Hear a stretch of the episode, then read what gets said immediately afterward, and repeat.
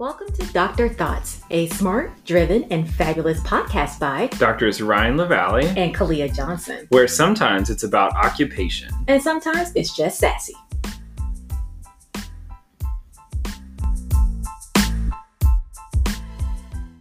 What's up, everybody, and welcome to another episode of Doctor Thoughts. It is your favorite auntie, Doctor Kalia Johnson, here with your favorite gay uncle, Doctor Ryan LaVallee. And we have friends, I won't call them colleagues because because these are these are friends of ours, right? They have Doctor Kendra Heatwole Shank and Doctor Amber Angel. And I will let them say a little bit more about themselves. But first, Kendra and Amber, we have a tradition on Doctor Thoughts that everybody names themselves as a favorite. So I am everyone's favorite auntie. Kendra, you're everybody's favorite what? I would have to say, hmm, can I, can it be like something I do? Like my everybody's favorite, like gardener? Okay. Yeah. It's whatever you want to be. And I will co-sign on that. Y'all, she is a phenomenal gardener. If you're following her on Instagram, you know what I mean. I am dying to get in there and just pick all of the things that I want to eat because her garden is beautiful. Pick all of it. Yes. I don't think yes. I knew that about you. And I've got lots of questions. We're going to have. All right. All right. And Doctor Amber Angel, everybody's favorite. Going to kind of go similarly uh, as Kendra and say everyone's favorite homemade bed, homemade bread baker. Yes. Everybody loves my bread. Another cosign. Mm. Seen it on Instagram. Could kind of smell it through the posts. Right. So mm. I feel like it's definitely worth the flight to California to get some homemade bread. Look at y'all being all occupational, picking occupations. Yes, yes. Love it. Some great vegetables and edible flowers from Kendra to eat with Amber's amazing. Give us bread. That nasturtium. Yes. Thank you. Thank you. All right. So tell everybody a little bit about who you are, where you work, what you do, and, um, and then we'll, we'll jump into today's topic. All right. Well, I will um, start with where where I work right now. I'm an associate professor at Towson University and um, focus on aging in place and community navigation research-wise, and do a lot of teaching um, of both our master's students and also our doctoral program. So I have quite a, quite a few doctoral students right now. I have three kids and um, had these kids from when I was in my getting my PhD up until the um, I was tenure track. My third kid was born year three of the tenure track process. Wow. And I'm tenured. And tenured. Whoop whoop. Yes. Awesome. And Amber. My name is Amber Angel. I'm an assistant professor at the University of Southern California. Um, I do research on health disparities and autism, so access to services for underserved groups. Um, I have one child who's in kindergarten, and I had him when I was a PhD student. All right, y'all thank you both for sharing. The most difficult times to have children. Yeah, and very interesting times too. We'll, we'll definitely jump into that in the conversation, but it's interesting sort of hear the range um, for Kendra. Um, you know, having the first or being pregnant with the first while you were a PhD student, and then um, your third in the third year on tenure track. And actually, I remember your dissertation defense um, and being pregnant and thinking like, that is awesome. Um, that could not be me, but interesting enough now being pregnant in the third year, which everyone says like, you do it then, or you don't do it at all. Kind of like if you're a doc student, do it in the third year or not at all. Um, and, and same with, with Andrew, Amber, excuse me, like the, the time in which you had um, your son as well. So um, if you all haven't picked up on it yet, you know, we are talking about sort of making that transition from being an, ac- an academic to an academic mama um, on this episode, um, because your favorite auntie is actually at the halfway point of a pregnancy and going into the third year of tenure track. So having lots of feelings um, about that, both good, bad, and indifferent, maybe. Um, but, you know, it's nice to have other sort of like sisters in the academy, right, who have been through this. And we're, we're just talking about for what that transition means, what it looks like, um, particularly for women in the Ivory Tower um, and women who are researchers in occupational science and occupational therapy. Yes, well, so, congratulations. Mm-hmm. Can't be said enough for your news and also for being on the journey. So, yeah, thank you. Thank you. It's um, definitely a lot brighter news to look forward to after coming out of twenty twenty and the kind of year everybody had, right? Um, but, you know, it has not come without its, um, I guess, concerns, and particularly around work, you know, not so much about being a mom. You know, I think I'm, uh, we're both at a point now in our lives where we're like, oh yeah, we can support a baby and it's cool. Was it in the, in the plan necessarily? No, but, um, you know, I'm about to be thirty-eight, Julian's forty. So um, we're almost halfway through our lives, according to, you know, public health statistics. So we should, we should be ready to go with this thing. But um, yeah, yeah. But, you know, going back to what we were saying earlier about um, sort of the timing of pregnancies, right? Um, and, and being doctoral students, I can remember like being told, Um, well, well, first being asked if I even had a child when I was interviewing um, for doctoral programs, which anybody listening to this, please know that is a huge no-no. Just don't, don't ask about parenthood, politics, religion, all the, all the big things, right? Just leave that out of your interview. Um, but then turning around and being advi- advised not to do it, but should I, you know, become pregnant during that, that magical third year, there's something about the number three, right? Um, but, but also being encouraged, um, by Doctor Grace Baranek, though, to attend a seminar that was hosted, um, with our women's studies department, um, at U N C together with the one at Duke, um, about sort of women having children while on, on tenure track. And so Marianne Mason, who was one of the co-authors, um, of the book, was a uh, presenter for um, this presentation. And I'm certainly glad that I went, because it really changed my perception of what it meant to be a mom in the Ivory Tower. And the name of that book for, for folks who are interested is Do Babies Matter: Gender and Family in the Ivory Tower. Um, so were either of you like discouraged from, from having children, or at least or are told like, oh, you maybe you should rethink that um, even after getting pregnant? Well, for me, I, I knew I wanted to have a baby. And, you know, I, I've often, those of us who are in academia and at sort of the, the crux of our careers, those are childbearing years. If you want to have a baby, it's going to probably be during that time. And I knew I wanted to. I'd practiced for six years. So I was however old starting my PhD.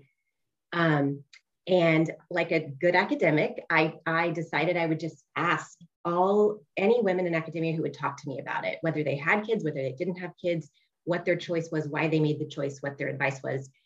My intention was to find the quote perfect time where I could still have my career.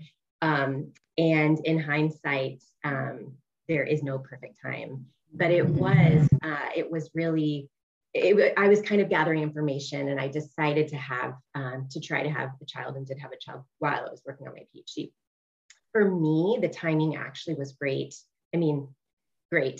The timing uh, worked out well because it was flexible, um, and we're trying to return to, to working on my PhD after having a baby was really hard for me. And it was really hard for me to leave my baby with other people. He cried a lot. I had what I eventually came to know was postpartum anxiety, and I was able to kind of step back for a little bit um, and not leave him in daycare till he was about eight months old, which was a huge gift given how short parental leave is in our society across um, careers, industries, disciplines. Mm-hmm. So um, yeah, so I had, so to answer your question, I had a lot of different advice, right? Don't do it then. Do do it. Oh, don't do it while you're on the tenure track because blah, blah, blah. Wait till you get tenure because blah, blah, blah. Do it, you know, don't do it when you're a PhD student, blah, blah, blah. And I think in hindsight, I was trying to create this perfect path, and it doesn't exist. And there are challenges associated with whatever choice you make, and there are beautiful gifts associated with whatever choice you make. And, mm-hmm. you know, I think that if I had understood, um, so yeah, to answer your question, I felt, I felt strong opinions, maybe not pressure, but strong opinions. And I felt worried about how I'd be perceived. And that made me not talk about things with people. That's the big thing in hindsight. If I had understood, like, this is literally one of the most normal things you can do. Like, literally having kids is like most people do. And I, I was like approaching it like, oh my gosh, they're going to think I'm not serious about blah, blah, blah, or whatever. And it was actually all, I think some of that was in my, in my head, not to discount challenges that people, that women do face in academia and in other careers, but I think a lot of it was in my head. Um, and so everyone has opinions.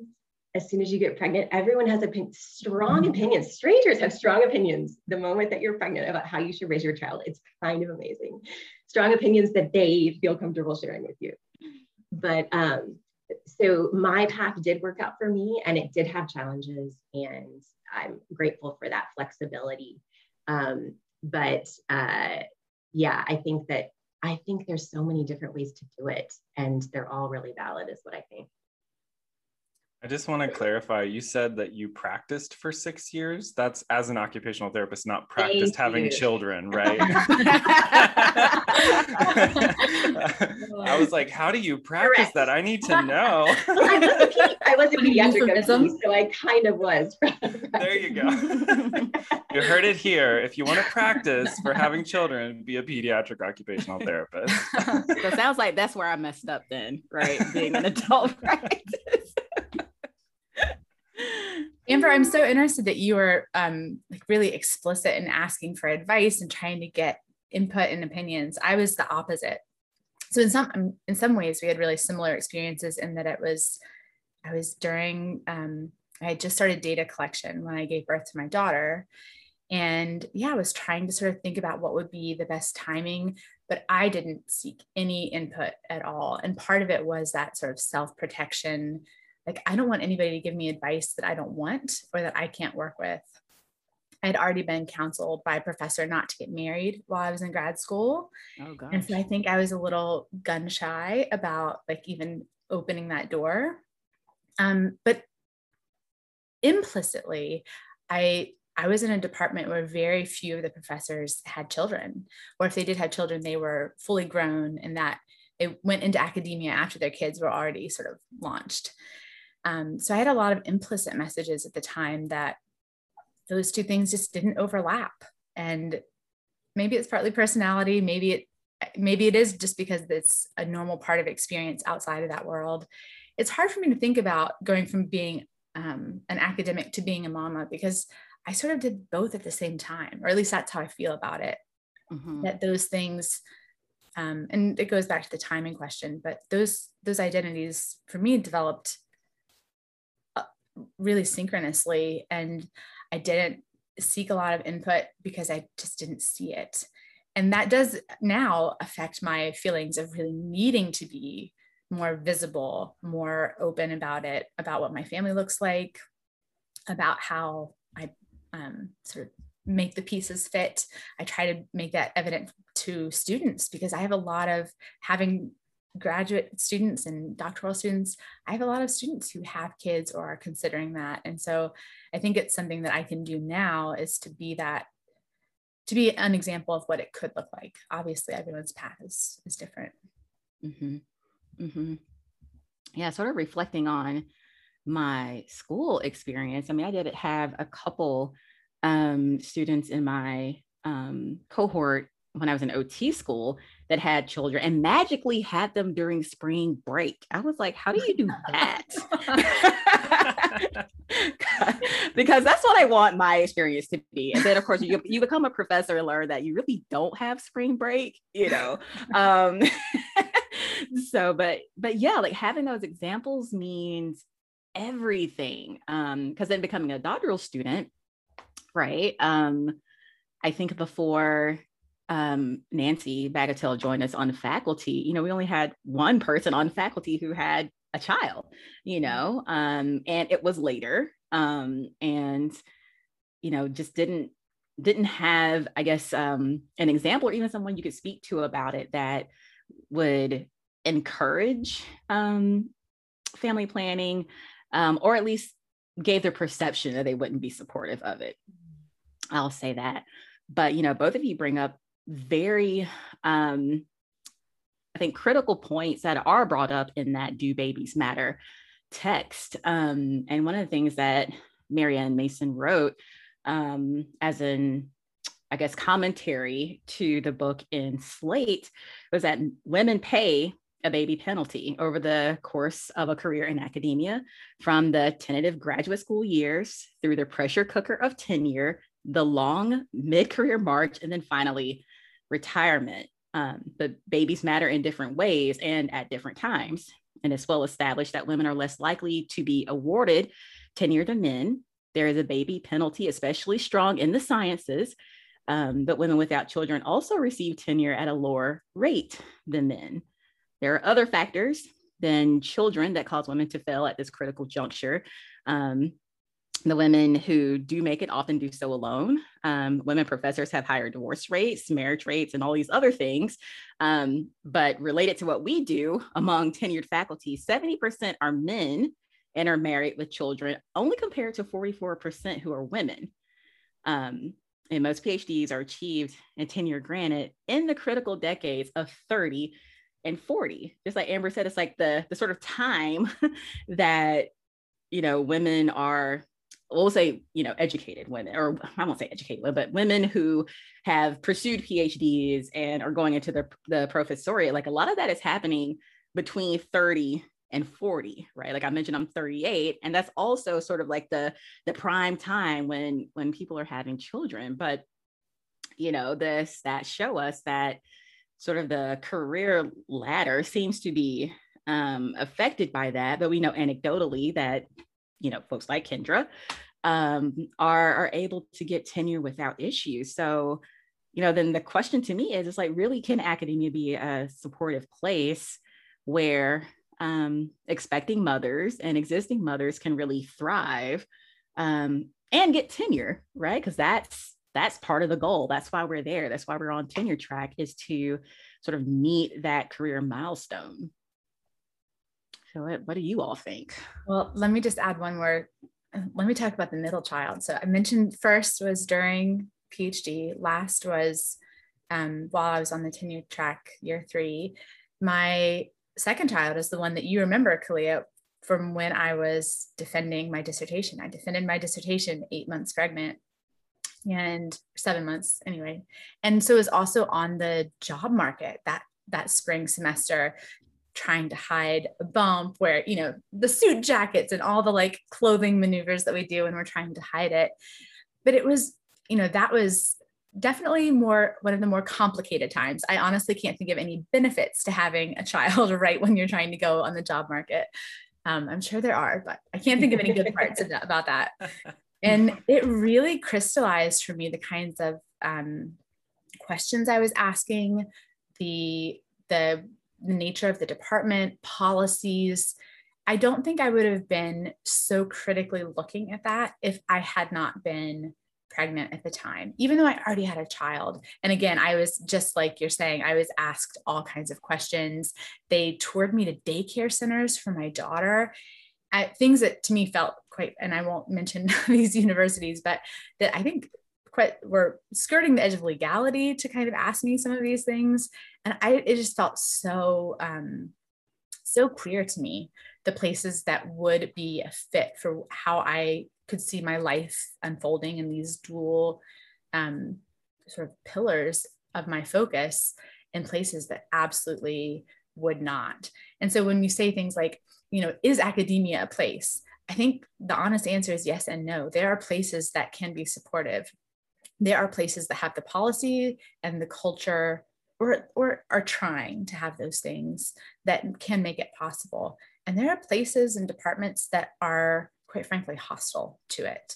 Mm-hmm. Um, so, I, I mean, I think that that range is something that it's not all one thing, and being really attuned to what is going to make something um, more friendly, family friendly or not, for lack of a better term, is really important.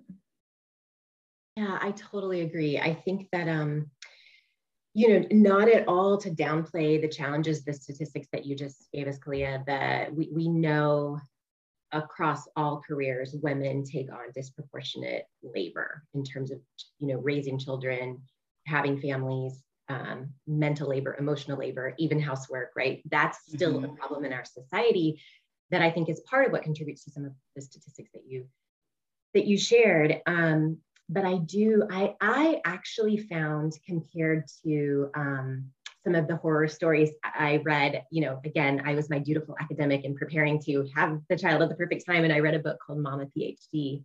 And it was really, it's just stories. It's a lot of stories. But, and I joined some Facebook groups, academic mama Facebook groups, and they were super helpful. Um, and I think I was, I was sort of attuned to these horror stories, and a lot of them took place in historically male types of disciplines, right? And it would be like a male coworker saying something totally inappropriate or whatever. And I think that in our field, which is historically more female, it is relatively, in my experience, my observations, it's relatively more family friendly. But I think you're right, Kendra, down to the department, the university level, and then the department, I think makes a huge difference. Um, you know, hearing you guys say you were counseled to not have a child, you were counseled to not get married, that is not my experience. And that's kind of horrifying to me, honestly. Um, you know, the three universities I've been at, and I, I will share names because I, I, I felt incredibly supported um, as, a, as a new mom, uh, as a mom going throughout, but U S C, University of Illinois Chicago, and University of Florida. I was thinking as I was preparing for this podcast of all my mentors, some of them have children, some of them don't, but all along the way, I had just little things, right? Totally encouraged to talk about my child at work, to run and take care of an emergency when I need to, to, um, you know, sharing family-friendly activities to do on the weekend where it's implied that you're not going to be working all weekend. You're going to be with your child, mm-hmm. um, you know, taking some time off when you need it. This the kind of advice that's like, uh, hey, this is what matters. You have a baby. This is this. You know, you feel like these academic things matter so much. And I had one of my PhD mentors just, just um, giving me permission. This is so important. This is your child, you know, like the other stuff feels so important and other people around you feel that it is, but like, let's just take a step back and look at the big picture. So I had that kind of um, encouragement and mentorship along the way. And I think it makes a huge difference. Again, yeah, we still need better family-friendly, like tenure policies. We still need everywhere. We need better parental leave. I think it's absurd how little time parents get off. Um, but I think there are little things that can be done um, by mentors, by colleagues. And I it, also hearing you guys talk about being in departments that didn't have a lot of new parents or parents with young children, I think that makes a difference too, because I'm thinking of all the departments I've been in and there were parents with young children, and it just kind of becomes normalized, I think. Mm-hmm. Mm-hmm. I think that, As, that word normalizing is so, is so important. Yeah. Mm-hmm. Yeah. I was just going to say, as one of those colleagues without children, maybe someday with hope, um, but very different process. That's a whole different podcast episode. Um, but I'm just wondering, what are the sorts of things that colleagues can do and, and maybe not do to support you all as academic mamas? Um, particularly, I, I mean, for me, like as a male colleague, um, what are the inappropriate things that are said that we should not say? And what are things that we can do or policies that we can advocate for, sort of like allyship for academic mamas? Um, what, what are the, the concrete things that you all are looking for? Mm-hmm. Well, I guess for me, the first thing is to like just be happy for your colleague and congratulate them, and not let the very first question be, what are you going to do about tenure? Or what about your tenure clock? Um, because I mean, the, the academy already places those pressures on you, right? And then when you're already a professor of color, there's already added pressures on top of that, because the reality of it is, and this is already public knowledge that the Chronicle put out a couple of weeks ago, is that of the, you know, two, nearly three hundred professors at U N C that are tenured, less than ten are Black. So you know, there, there's that, but I don't, I don't need colleagues to remind me of that. I already know, you know, just be, just be happy for me and ready to, to, to, to love on us and, and the baby. But the other thing you mentioned about advocating is absolutely right. You know, um, at U N C, we get ten weeks parental leave.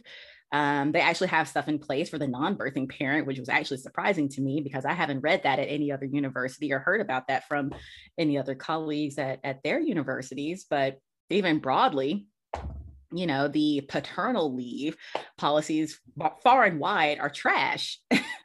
You know, Julian's company offers a week, one business week. Wow. That is it. But his last company at least offered six, but I'm still like, what, six weeks?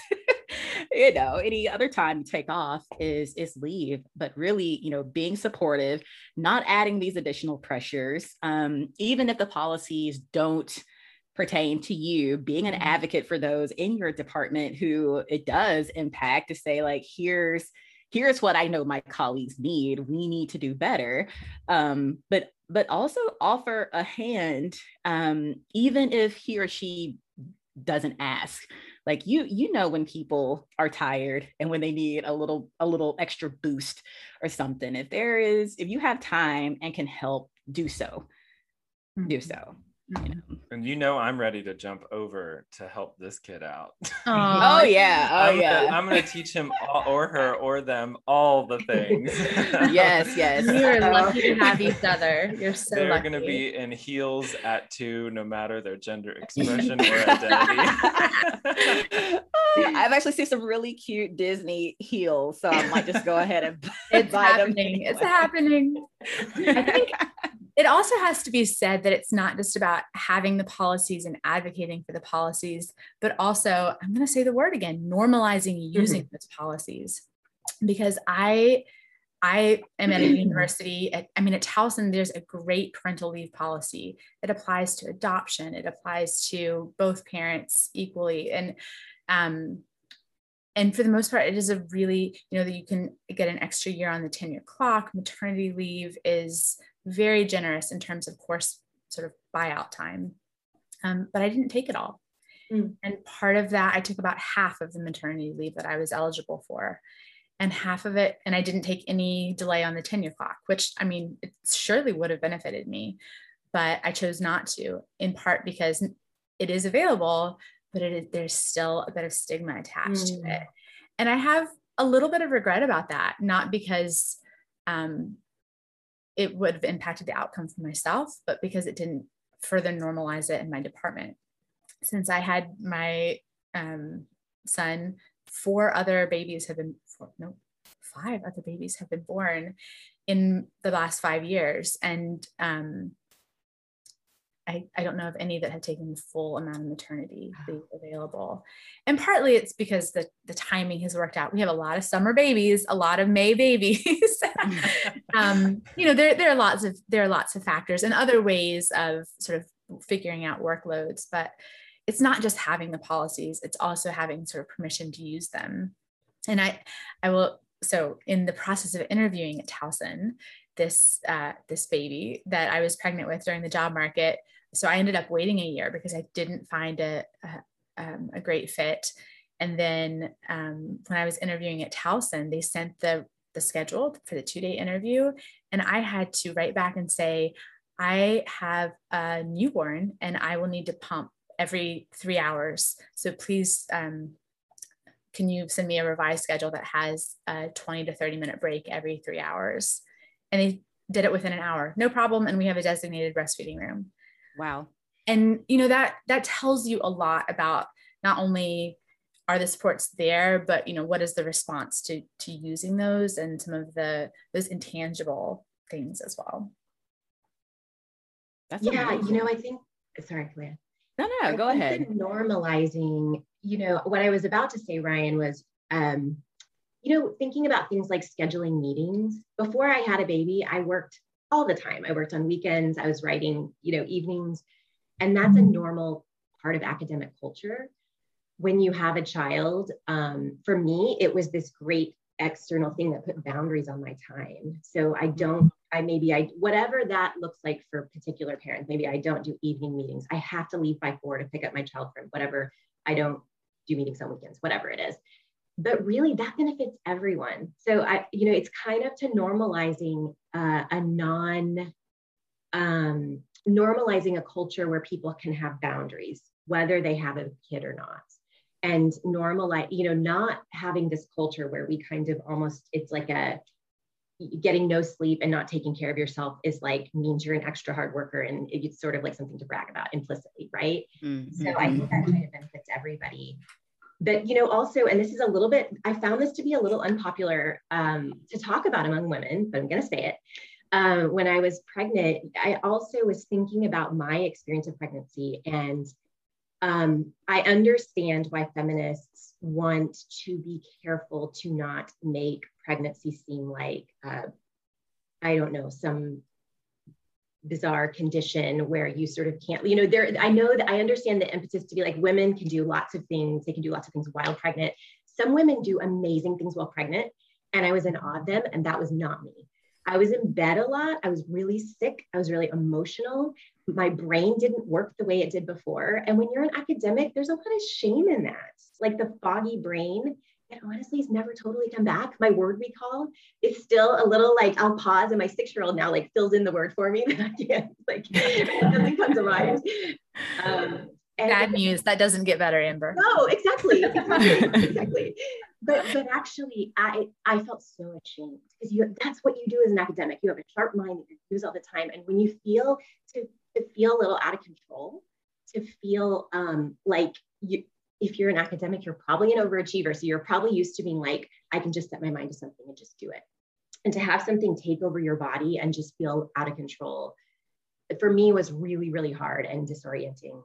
And so uh, I guess the point of that is just kind of, again, no, like normalizing all the range of experiences and, and maybe having some grace for your coworker if they are kind of in that space of struggling with foggy pregnancy, mommy brain, sleep deprivation, whatever, just kind of having, like giving everyone a little extra grace um, and kind of understanding those experiences. Mm-hmm. Mm-hmm. Mm-hmm. And can I add one more sort of practical kind of allyship kind of move that relates to what Amber said, is also sometimes just offsetting, being open to having meetings, you know, not start at nine. If mm. all of our meetings have to start at nine a m, that implies that everybody's already been in the office for, you know, a, enough time to get ready for that nine a m meeting. If you have to put people on the bus, or you have caregiving responsibilities and your caregiver, so your respite worker doesn't arrive, it can sometimes be really hard to have that hard start. So having a nine fifteen to ten fifteen meeting, um, or, you know, relating to the pumping breaks, having, avoiding having meetings that last for three hours, like mm-hmm. having those regular breaks so people can take care, check in, you know, respond to texts. It works for parents. It's also good for people with other caregiving responsibilities or chronic health conditions. I think that kind of culture of sort of acknowledging that we have responsibilities and also bodies that need care does benefit everyone ultimately. Mm-hmm. Or the fact we just don't want to sit in three-hour meetings. You're here. You're here. May that like, be only, if, if that's the only thing that comes out of twenty twenty, it'll be a good one. Right. Yeah.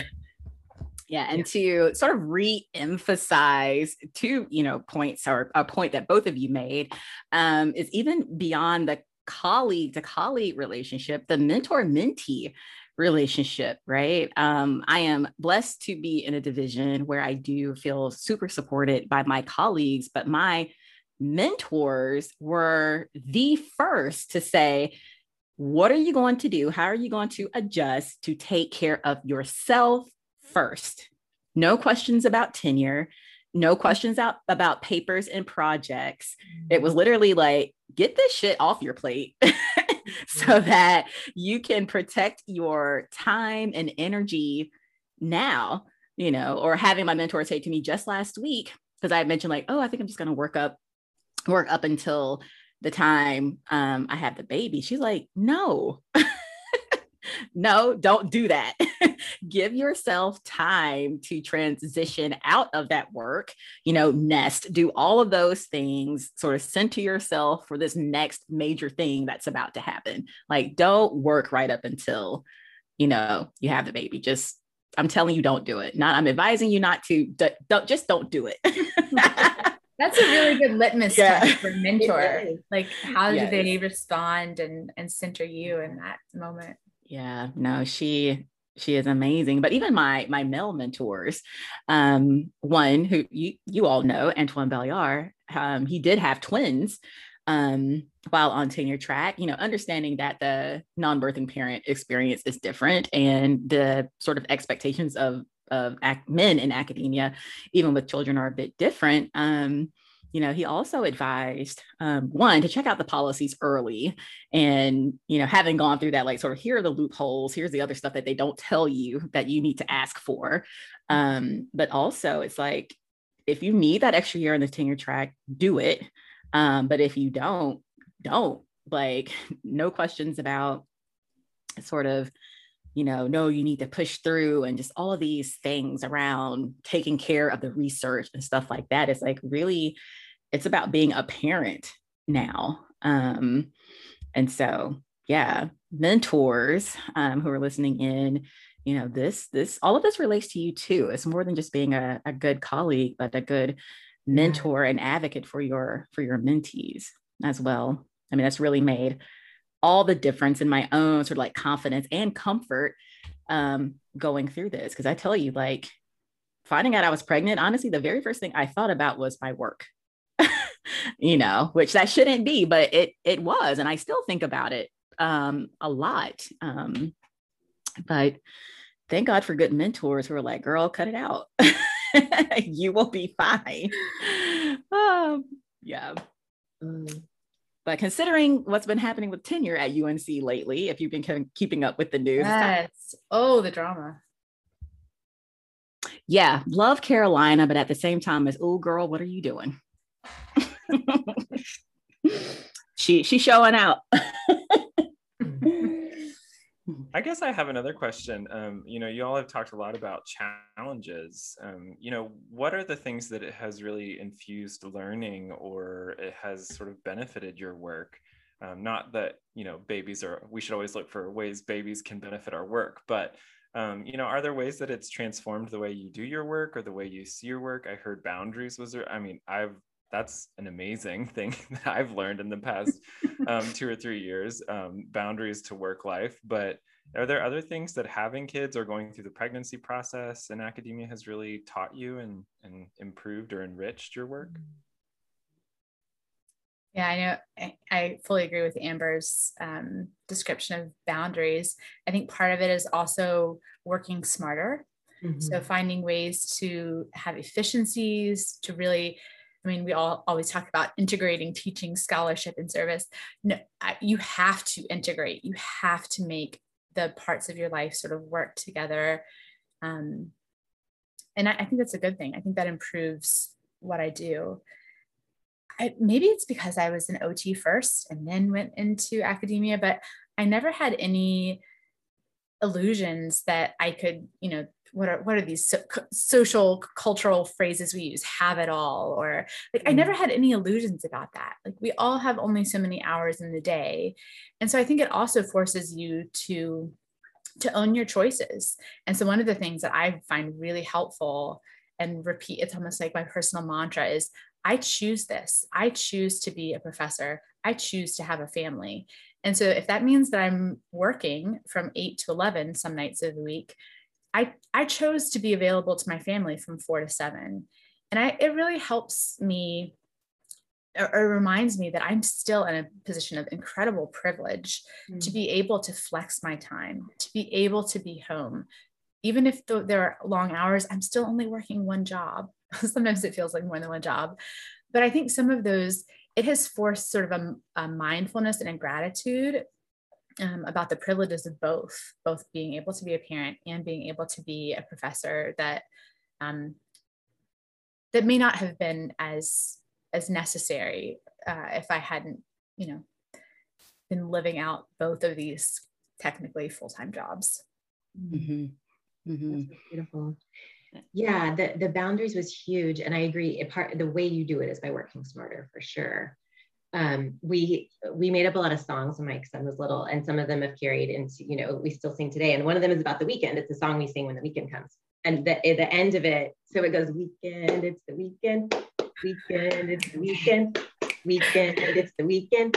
No, school, no, work. And, we, and so like, that's part of the, like, we don't do school or work on the weekend. Um, and that's become, that was like part of our family thing, right? That all that is to say, as he got older and things kind of shifted and a grant was due, I did work sometimes on weekends while his dad took him to something fun. So it's the, like, I think academic life does allow that, right? It's like working smart, like you're saying, Kendra, integrating. And also, yeah, I'm, I'm submitting grants. That's an intense thing to do. And sometimes you sort of do that. And then maybe you have the flexibility in an academic career to then not work on the weekends other times, or whatever it is, whatever that looks like. So um, to me, I think that has been something great to come out of it. Um, And also, you know, I was doing ethnographic research with families at the time, and it was really interesting and beautiful to share with the families. You know, it was families of children with autism. So I've been following them around and asking them about their family life, and then to share with them that I was pregnant. And it was this really beautiful, like, um, just that for them to share my joy and for them to then kind of go, oh, do you know about this? Or, oh, you've got to take care of yourself in this way. Or one of them made me a baby blanket. And, you know, just the, it, it was, it was so cool to understand their experience in a new, different way, to have them, they were of course already the expert in their own experience, as we say in qualitative research and also O T, but it was, it was like an additional layer of that, and me sort of joining their world in this way. And there, you know, I think there's a lot of kind of Um, beautiful things like that. And then also understanding, you know, your students' experiences when they have kids, and just kind of understanding, I think, I think it can help you take that step back view where you're not so immersed in, like, this is all that matters is my academic career, right? You can just kind of, like, you see that it actually doesn't matter quite as much as it looked like when you were sort of up close and so anxious about it. And it's, it's a little bit of a, like, bigger picture view on life. I think it can help sort of foster that. Yeah, that yeah. is beautiful advice. Um, Kendra and Amber, thank you both for that. And for being examples to me too. You know, I have spoken to both of you offline about, you know, sort of coming into this journey and, and what it means um, for my family, but also career. And um, you all just continue to reiterate that to me and others that, you know, our, our careers are, are only part of us um, and, and not who we are exclusively. Um, it's so much, so much bigger than that, so much more of our lives that we, we need to enjoy. And I tell you what, if pregnancy doesn't help you reframe that, I don't, I don't, I don't know what will. Um, And so um, I guess to other um, folks who are aspiring parents or, or also um, on this journey at the same time, um, I think that is that is very powerful, right? To re to reframe your thinking around it, because, you know, we only come this way once, and um, those careers will be there whether we are or not. um, so thank thank you all for. for sharing that. Um, Ryan, any um, final questions or, or thoughts?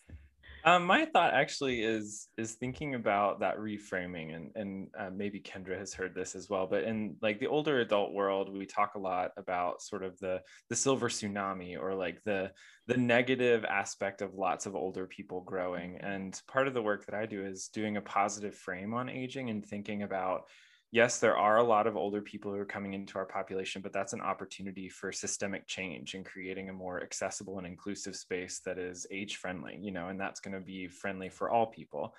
And I also think about that in my, my like sort of queer identity and the social structures that my experience as a queer person really forces me to challenge. Like you're talking about women who are, are more um, doing housework and sort of held to different accountability standards in academia. Whereas like, as a queer couple, we have to have those conversations. Like we, we can't just function off of a, a social norm. And so it's almost a gay privilege that I have to go home and say like, okay, who's going to cook? Like mm-hmm. you hate my cooking. So, you know, what's going to happen? And so I don't know, I think it's a really powerful switch to think of pregnancy and motherhood and parenting as a thing that can really force systemic change to improve academia and to, to add to it and be value added in the experiences of professors that allow us to challenge some of the really problematic ways that academia forces people to live their everyday lives. Um, so I don't know, I, th- I, I don't want to say you all are super women or anything like that, um, but I think it's a powerful pause that pregnant, give a pregnant pause, if you will, um, that allows us to really transform how we think about our work as academicians and the, the value that these different experiences bring to the table. And this is also why we need diverse faculty, both in, you know, whatever sort of identity, but also in life experiences, so that you don't just have the echo chamber of, this is how I do my work and you should do it this way too. Um, so thank you all so much for bringing those different perspectives to the table. And and as me just sitting here like drinking tea, like, oh my God, these people are amazing. I'm learning so much, and I just really value having sort of colleagues who can bring those things to light and really see mm-hmm. the, the depth of their experience for and share it with the rest of us. Mm-hmm. Well, thanks for and being to, for the community. Yeah. Yeah.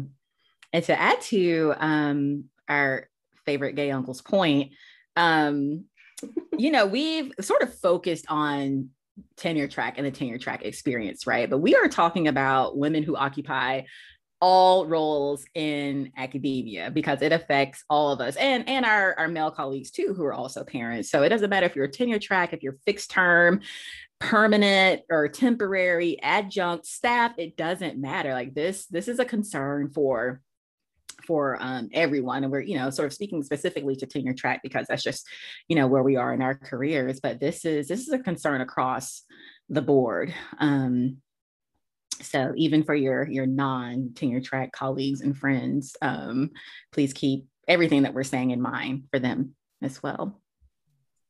Yeah. So again, thank you both so, so, so much for, um, being with us today on, on Doctor Thoughts, and um, for welcoming me, welcoming, that's kind of hard to say. It's like, how many syllables is that? um, to the um, Academic Mamas and O S Mamas Club. So um, wow. Really appreciate you both. Thank you guys so much. Thanks for having us. Yeah. All right, good people. And um, till next time, keep thoughtin'.